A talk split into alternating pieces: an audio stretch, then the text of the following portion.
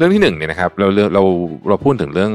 วิกฤตพลังงานนะครับเวลาราคาน้ำมันขึ้นเนี่ยนะฮะเราจะกระทบมากที่สุดมากกว่าเรามีประเทศเดียวคือฟิลิปปินส์ตอนนี้เนี่ยสถานการณ์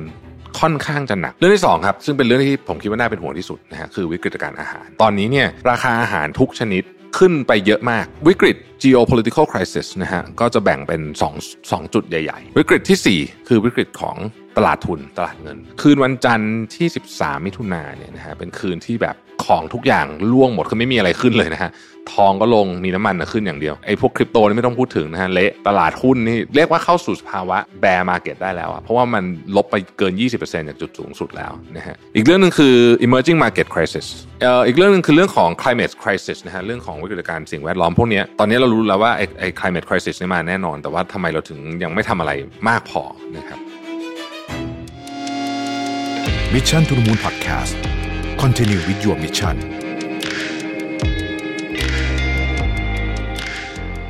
สวัสดีครับยินดีต้อนรับเข้าสู่ Mission to the Moon Podcast นะครับ คุณอยู่กับประวิทย์หานุสาหะครับ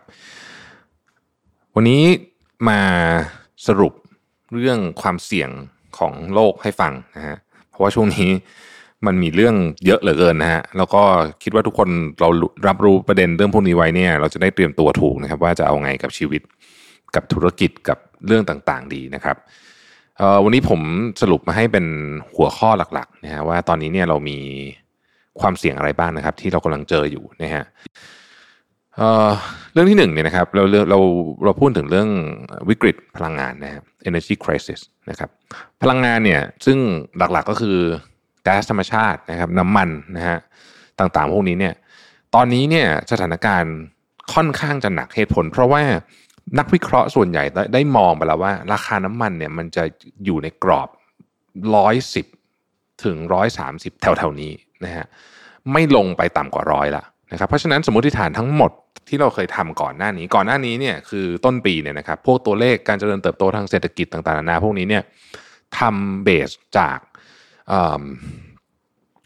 ตัวเลขน้ำมันที่ประมาณ 95 เหรียญนะถ้าไปดูไส้ในนะฮะเวลาเราไปดูเราไปอ่านพวกเปเปอร์เนี่ยนะครับไปดูไส้ในมันจะเบสประมาณ 90 95 เหรียญซึ่งตอนนี้เนี่ยเราไม่คิดว่ามันจะกลับไปตรงนั้นอีกแล้ว สิ่งที่น่าสนใจคือเรื่องนี้กระทบกับประเทศไทยโดยตรงนะครับ ประเทศไทยเนี่ยเป็นประเทศที่เวลาราคาน้ำมันขึ้นเนี่ยนะฮะเราจะกระทบมากที่สุดประเทศหนึ่งในเอเชียตะวันออกมากกว่าเรามีประเทศเดียวคือฟิลิปปินส์นะฮะคือถ้าน้ำมันขึ้นเนี่ยเราเนี่ยจะโดนหนักนะฮะทีนี้ ประเทศไทยตอนนี้เนี่ยณวันที่ผมอัดเนี่ยนะครับคณะกรรมการนโยบายพลังงานเนี่ยเพิ่งปรับน้ำมันดีเซลนะครับเป็น 35 บาทนะฮะเราก็มีการพูดคุยกันว่าไม่แน่ว่าอาจจะต้องมีการปรับเพดานเพิ่มอีกหรือเปล่า เพราะตอนนี้ 35 บาทคือชนเพดานแล้วนะฮะ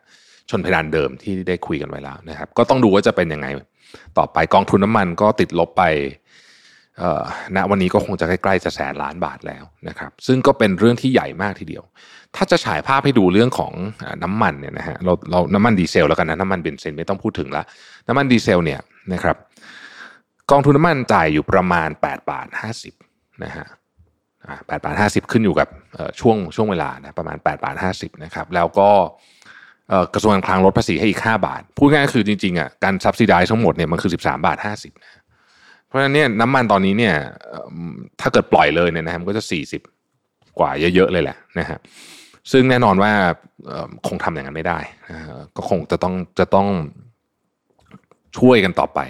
แต่ประเด็นก็คือว่า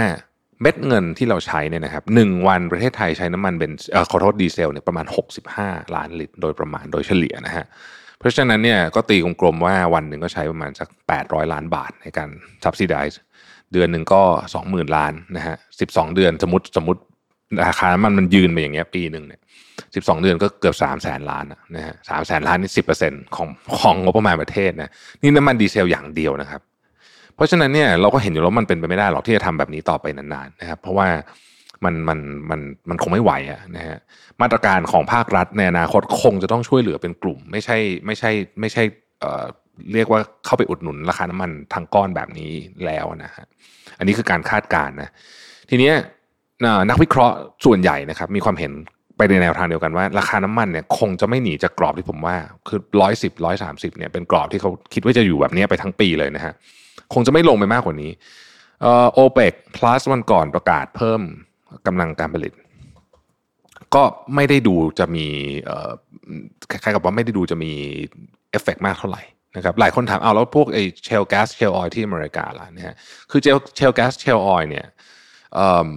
คือจริงๆอะเขาสามารถดำเนินธุรกิจได้เร็วนะฮะแต่ว่าแม้ราคาน้ำมันจะสูงตอนนี้เนี่ยแต่เขาก็มีปัญหาเรื่องของ investment เรื่องของ funding ที่มันแพงขึ้นนะฮะอันนั้นก็เป็นเรื่องหนึ่ง แต่ว่าผมคิดว่าประเด็นหนึ่งที่เราจะลืมไม่ได้เลยก็คือว่าไบเดนตอนที่เข้ามารับตำแหน่งเนี่ยนะฮะนโยบายของเดโมแครตทั้งหมดเนี่ยจะไปทาง green energy หมด ใช่ไหมเพราะฉะนั้นถ้าเกิดตอนนี้จะมาสนับสนุนเชลแก๊สเชลออยล์มันก็จะดูงงงอยู่นะฮะมันก็เลยมีความลักลั่นกันอยู่ตรงนี้ ส่วนพวกน้ำมันแบบ traditional ดั้งเดิมเนี่ยไม่ต้องพูดถึงเลย คือถ้าจะสำรวจเพิ่มขุดเจาะเพิ่มเนี่ย เรากำลังพูดถึง time frame 10 ปี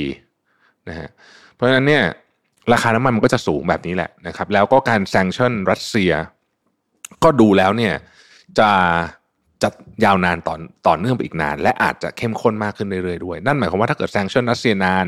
แล้วก็เข้มข้นมากขึ้นก็คือไม่ซื้อน้ำมันจากรัสเซียเลยที่มาทางเรือแบบที่สหภาพยุโรปกำลังพยายามทำอยู่ตอนนี้เนี่ยนะฮะที่เขาบอกว่าจะตัด 2 ใน3เนี่ยถ้าทำแบบนั้นจริงๆเนี่ยก็แปลว่ายุโรปก็จะซื้อน้ำมันแพงนะครับขึ้นนะฮะแล้วก็น้ำมันรัสเซียก็ก็ก็ก็คงจะมีทางไปแต่ว่าทั้งหมดทั้งมวลแล้วทั้งองค์คาพยพเนี่ยยังไม่เห็นปัจจัยที่จะทำให้น้ำมันถูก นะครับนอกจากจะมีอะไรเกิดขึ้นระหว่างทางนึงซึ่งซึ่งจะเป็นเรื่องที่ดีนะครับ อันนั้นก็คือเรื่องของพลังงาน ซึ่งอันนี้ผมพูดถึงแก๊สเกิร์สด้วยเนี่ยนะฮะแก๊สเนี่ยจริงๆแก๊สขึ้นมาเยอะกว่าน้ำมันอีกนะฮะแก๊สที่ขึ้นมาเกือบ200%นะฮะแก๊สธรรมชาติเนี่ยขึ้นมาเยอะมาก ซึ่งแก๊สธรรมชาติเนี่ยเดี๋ยวมันจะมีเขาเรียกว่าจุดวัดใจกันอีกรอบหนึ่งตอนใกล้ๆหน้าหนาวนะฮะเพราะตอนนี้มันซัมเมอร์อยู่นะฮะก็คงไม่ได้เป็นปัญหาเท่าไหร่นะในยุโรป แต่ว่าหน้าหนาวมาเมื่อไหร่เนี่ยอันนี้คงจะเป็นจุดวัดใจแน่นอนนะครับ เรื่องที่2ครับซึ่งเป็นเรื่องที่ผมคิดว่าน่าเป็นห่วงที่สุดนะฮะคือวิกฤตการอาหารนะครับเริ่มแล้วนะฮะวิกฤตการอาหารเริ่มแล้วตอนนี้เนี่ยราคาอาหารทุกชนิด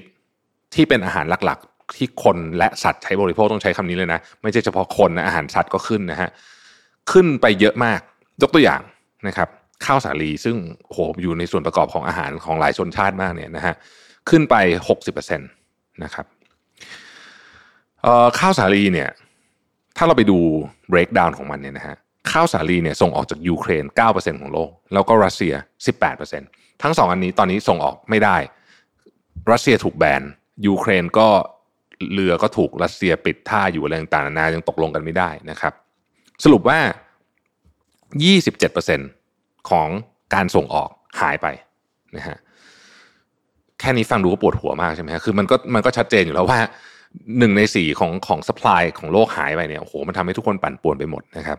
แล้วก็ไม่ใช่เฉพาะข้าวสาลีอย่างเดียวนะ ข้าวบาเล่เนี่ยก็เเยอะพอกันนะฮะยี่สิบสามเปอร์เซ็นต์นะครับมันเล็ดทานตะวันมันเล็ดขออภัยมันเล็ดทานตะวันเอามาทำน้ำมันดอกทานตะวันเนี่ยสิบเปอร์เซ็นต์นะอย่างเงี้ย คือมันก็เลยทำให้ราคาของพวกนี้มันพุ่งทะยานขึ้นไปแบบชนิดที่เรียกว่า ยังไม่รู้ว่าเมื่อไหร่จะลงนะครับ แล้วอีกจุดหนึ่งที่ก็จะเป็นจุดสำคัญก็คือฤดูการเก็บเกี่ยวนะครับ ซึ่งก็จะเป็นช่วงเนี่ยไตรมาสที่3เนี่ยนะฮะก็จะดูว่าผลผลิตจะออกมาเป็นยังไง ซึ่งมันเกี่ยวข้องอีกเรื่องหนึ่งเพราะว่าเราตอนนี้เนี่ยนะครับปุ๋ยแพงนะฮะปุ๋ยเนี่ยแพงแซงคือถ้าเกิดว่าคิดว่าสินค้าเกษตรแพงแล้วปุ๋ยแพงกว่านะเพราะปุ๋ยนี่คูณ 3 ไปแล้วนะครับ เมื่อปุ๋ยแพงสิ่งที่จะเกิดขึ้นก็คือว่าเกษตรกรจะใส่ปุ๋ยน้อยลงนะอันนี้มันแน่นอนอยู่แล้วใช่ไหมฮะเมื่อใส่ปุ๋ยน้อยลงเราก็จะพอจะคาดการได้ว่าผลผลิตของฤดูกาลนี้เนี่ยมันจะน้อยลงไปด้วยนะครับเพราะฉะนั้น ราคาอาหารโลกอาจจะถีบตัวสูงขึ้นอีกครั้งในปลายไตรมาสที่สามแถวๆนั้นนะฮะเเรื่องนี้น่าเป็นห่วงจริง ๆ ประเทศไทยเราเนี่ยนะครับ ก็ต้องบริหารจัดการให้ดีนะครับ เพราะว่าแม้ว่าเราจะเป็นประเทศที่ส่งออกสุทธิเรื่องอาหาร แต่ถ้าบริหารจัดการไม่ดีนะครับอาจจะมีปัญหาเรื่องฟู้ดคริสิสได้เหมือนกัน คือฟู้ดคริสิสเนี่ยมันมีสองมุม มุมราคาแพงก็เรื่องหนึ่งนะครับ ไม่มีของ ก็เป็นอีกเรื่องหนึ่งราคาแพงยังยังมีวิธีการแก้ปัญหาก็คือนี่แหละก็มีกลไกต่างๆ เข้ามาช่วยจัดการได้ แต่ไม่มีของเนี่ยยากกว่าเยอะนะครับเพราะฉะนั้นต้องระวังจุดนั้นด้วย เรื่องของฟู้ดคริสิสเนี่ยมันเชื่อมเชื่อมโยงกับการเมืองโดยตรงนะครับถ้ากลับไปดูดัชนีอาหารขององค์การอาหารโลกที่เราเรียกว่า FAO Global Food Price Index เนี่ยนะฮะตอนนี้มันทำสถิติสูงสุดเป็นประวัติการนะครับอยู่ที่ 159 เขาเอาหลาย ๆ อย่างมารวมกัน ครั้งที่มันเพิ่มสูงดัชนีอาหารเพิ่มสูงมากมีอยู่ครั้งหนึ่งนะตอนปี 2011นะครับช่วงนั้นเนี่ยอยู่ประมาณสักร้อยสามสิบกว่าๆตอนนั้นเกิดอาหรับสปริงอาหรับสปริงเป็นเรื่องการเมืองก็จริง แต่ว่าจริงๆมันเกี่ยวกับเรื่องปากท้องด้วย คือถ้าเกิดคนกินอิ่มนอนหลับสบายทุกคนอยู่สุขสบายเนี่ยเรื่องการเมืองไม่ค่อยมีปัญหานะฮะแต่พอคนหิวนะฮะคราวนี้ก็จะมีปัญหาเรื่องการเมือง ตอนนี้เกิดเรื่องหนึ่งขึ้นก็คือ food protectionism นะครับคือตอนนี้รัฐบาลต่างๆเนี่ยออกข้อกำหนดในการห้ามหรือชะลอ หรือจำกัดจำนวนการส่งออกสินค้าที่เกี่ยวกับอาหารนะฮะเยอะมากอินเดียฮังการีอินโดนีเซียอียิปต์อะไรเยอะแยะเต็มไปหมดเลยนะครับปัจจุบันนี้ 30 กว่าประเทศแล้วที่ทำมาตรการเหล่านี้ออกมา เพื่อเพราะว่าเขากังวลมาก ๆ เลยว่า เดี๋ยวคนในประเทศจะไม่มีอาหารนะครับวิกฤต geopolitical crisis นะฮะก็จะแบ่งเป็น2 2จุดใหญ่ๆนะฮะจุดแรกคือที่ยูเครน ปัจจุบันนี้เนี่ยต้องบอกว่าสงครามที่ยูเครนเนี่ยค่อนข้างจะแน่นอนแล้วว่าจะเป็นสงครามที่ยืดเยื้อ แล้วก็อาจจะพื้นที่อาจจะจำกัดลงนะครับณขนาดวันที่ผมกำลังบันทึกเสียงอยู่นี้เนี่ยเมืองเซเวโรโดเนสเนี่ยน่าจะใกล้เผด็จถูกเผด็จศึกโดยรัสเซียละนะครับ ทีนี้จุดสำคัญของเรื่องนี้ก็คือว่า ตะวันตกเนี่ยจะส่งกำลังให้กับไม่ไม่ใช่ส่งกำลังส่งอาวุธให้กับยูเครนเยอะอีกมากขนาดไหน และรุนแรงขนาดไหนเอ่อยูเครนตอนนี้จากสำนักข่าวที่รายงานมาเนี่ยฮะอาวุธอาวุธของตัวเองเนี่ยเหลือไม่เยอะละนะครับเพราะฉะนั้นตอนนี้อาวุธที่ชาติตะวันตกส่งเข้าไปเนี่ยแหละจะเป็นตัวตัดสินเลยนะว่าสงครามจะยืดเยื้อขนาดไหนนะครับ ที่ฝั่งของ ช่องแคบไต้หวันนะฮะทะเลจีนใต้ ก็ดุเดือดมากๆนะครับล่าสุดที่สิงคโปร์เราคงจะได้เห็นข่าวกันไปแล้วที่มีการปะทะกันต้องใช้คำว่าปะทะคารมกันนะฮะระหว่างรัฐมนตรีกลาโหมของสหรัฐแล้วก็รัฐมนตรีกลาโหมของจีน จุดที่น่าสนใจที่หลายคนพูดถึงก็คือ รัฐมนตรีที่เขาเรียกว่ากระทรวงความมั่นคงของจีนเนี่ยนะฮะซึ่งเราไม่ได้ค่อยเราไม่ค่อยได้เห็นเท่าไหร่นะฮะปกติเนี่ยเราจะเห็นหวังอี้รัฐมนตรีต่างประเทศเยอะ แต่ว่าเนี่ยเราได้เห็นรัฐมนตรี กลาโหมหรือกระทรวงความมั่นคงของจีนเนี่ยนะฮะใส่ชุดทหารเต็มยศนะฮะขึ้นไปพูดนะฮะว่าอย่ามายุ่งกับเรื่องไต้หวันนะฮะไม่งั้นเนี่ยจะเกิดเรื่องแน่นอนก็พูดกระถึงอเมริกานั่นแหละซึ่งปกติเนี่ยเวลาเราเวลาเราดูประชุมพวกนี้เนี่ยส่วนใหญ่เขาไม่ใส่ชุดชุดเครื่องแบบอะนะก็จะใส่สูทธรรมดาใช่ไหมฮะก็แสดงว่า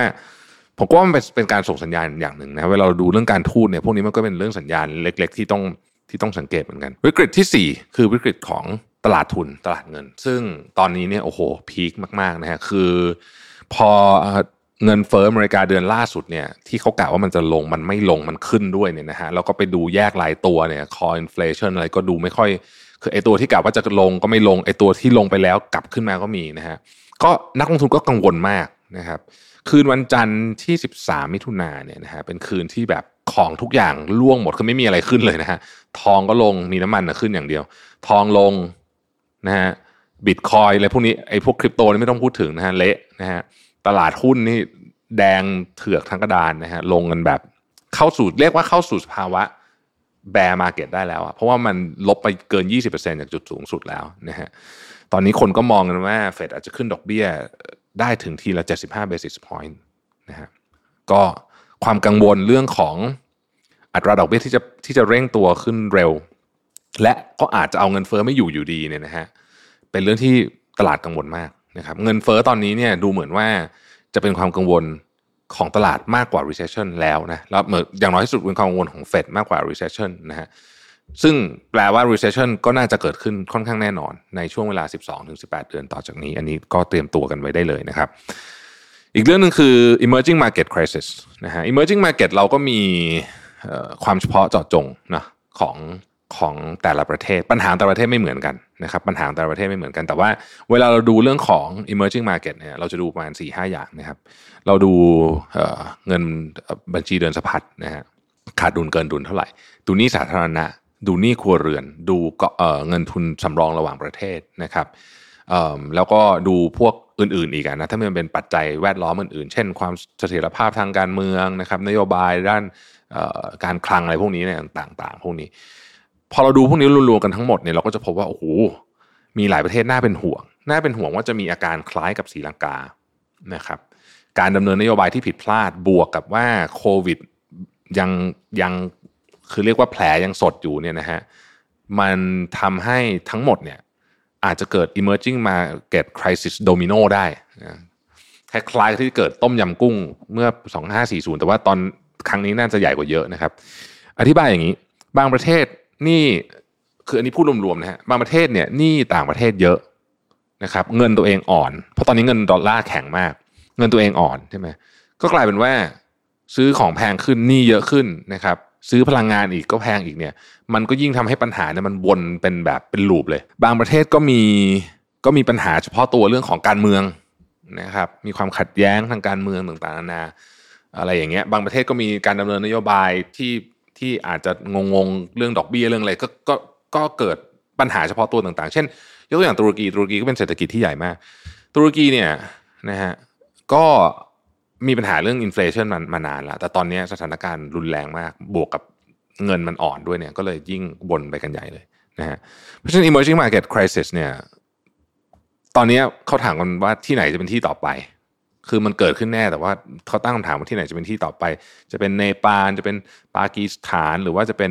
ที่ไหนยังไงนะครับ เพราะว่ามีหลายที่เหลือเกินที่ดูแล้วสถานการณ์ค่อนข้างสุ่มเสี่ยงถามว่าประเทศไทยอยู่ในลิสต์ไหมตอนนี้ยังไม่อยู่นะฮะตอนนี้เรายังถือว่าโอเคอยู่ แต่ว่า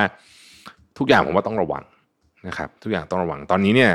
วันก่อนผมฟังผู้ว่าแบงค์ชาติท่านก็บอกให้สัญให้สัญญาณแล้วนะว่าดอกเบี้ยจะขึ้นนะฮะว่าดอกเบี้ยจะขึ้น ก็ก็ต้องลองติดตามว่าจะจะขึ้นเป็นยังไง เพราะตอนเนี้ย คือทุกคนทุกไม่ใช่ทุกคนตลาดใหญ่ๆนะฮะไม่นับจีนญี่ปุ่น จีนกับญี่ปุ่นเนี่ยยังเป็นนโยบายผ่อนคลายอยู่ แต่ว่าที่เหลือทั้งหมดเนี่ยตลาดสหรัฐยูโร อะไรพวกนี้เนี่ยก็ก็ก็ก็ไปขาขึ้นหมดแล้วนะก็ต้องดูว่าประเทศไทยเราจะยังไงกันต่อไป ก็ผมส่วนตัวคิดว่าคงจะขึ้นแต่ว่าอาจจะขึ้นไม่ได้ดูเดือดเดือดพล่านเท่ากับเอ่อของอเมริกานะฮะอีกเรื่องนึงคือเรื่องของ climate crisis นะฮะเรื่องของวิกฤตการณ์สิ่งแวดล้อมพวกนี้ก็มาแน่นอนนะครับแต่ว่าจะมาเมื่อไหร่เท่านั้นเอง เรื่อง climate crisis นี่น่าสนใจนะวันก่อน มีคนพูดกับผมบอกว่า ถ้าเกิดว่าเรารู้ว่าจะมีโควิดสามปีก่อนที่จะมีเนี่ย เราจะทำอะไรนะแน่นอนเราก็จะทำวัคแชมวัคซีนถูกไหมต้องกันแต่ว่าตอนนี้เรารู้แล้วว่าไอ้ไอ้ climate crisis นี่มาแน่นอน แต่ว่าทำไมเราถึงยังไม่ทำอะไรมากพอนะครับ ก็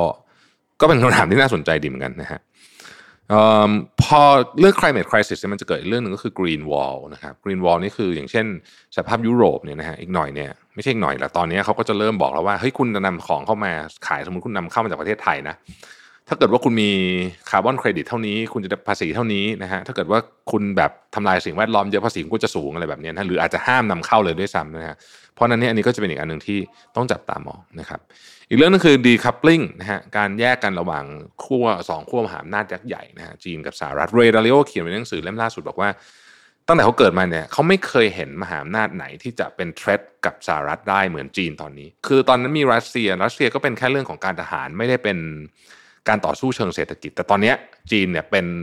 เรียกว่าเป็น คือภัยใช้คำว่าภัยคุกคามก็ได้นะในมุมมองของของสหรัฐเนี่ยนะฮะเพราะฉะนั้นเนี่ยไอ decoupling เนี่ยก็มีโอกาสจะเกิดขึ้นสูงนะครับแล้วก็เราก็เราก็ต้องดูว่ามันจะเกิดเอฟเฟกยังไงขึ้นต่อไปนะครับ ก็ดูต้องต้องระวัดระวัดระวังนะฮะในการดำเนินการทุกอย่างของเราตอนนี้นะครับ ทั้งการใช้ชีวิตเรื่องส่วนตัวเรื่องงานต่างๆนานานะครับ ก็ขอให้ทุกท่านโชคดีนะครับ เราพบกันพรุ่งนี้นะครับ สวัสดีครับ Mission to the Moon Podcast Continue with your mission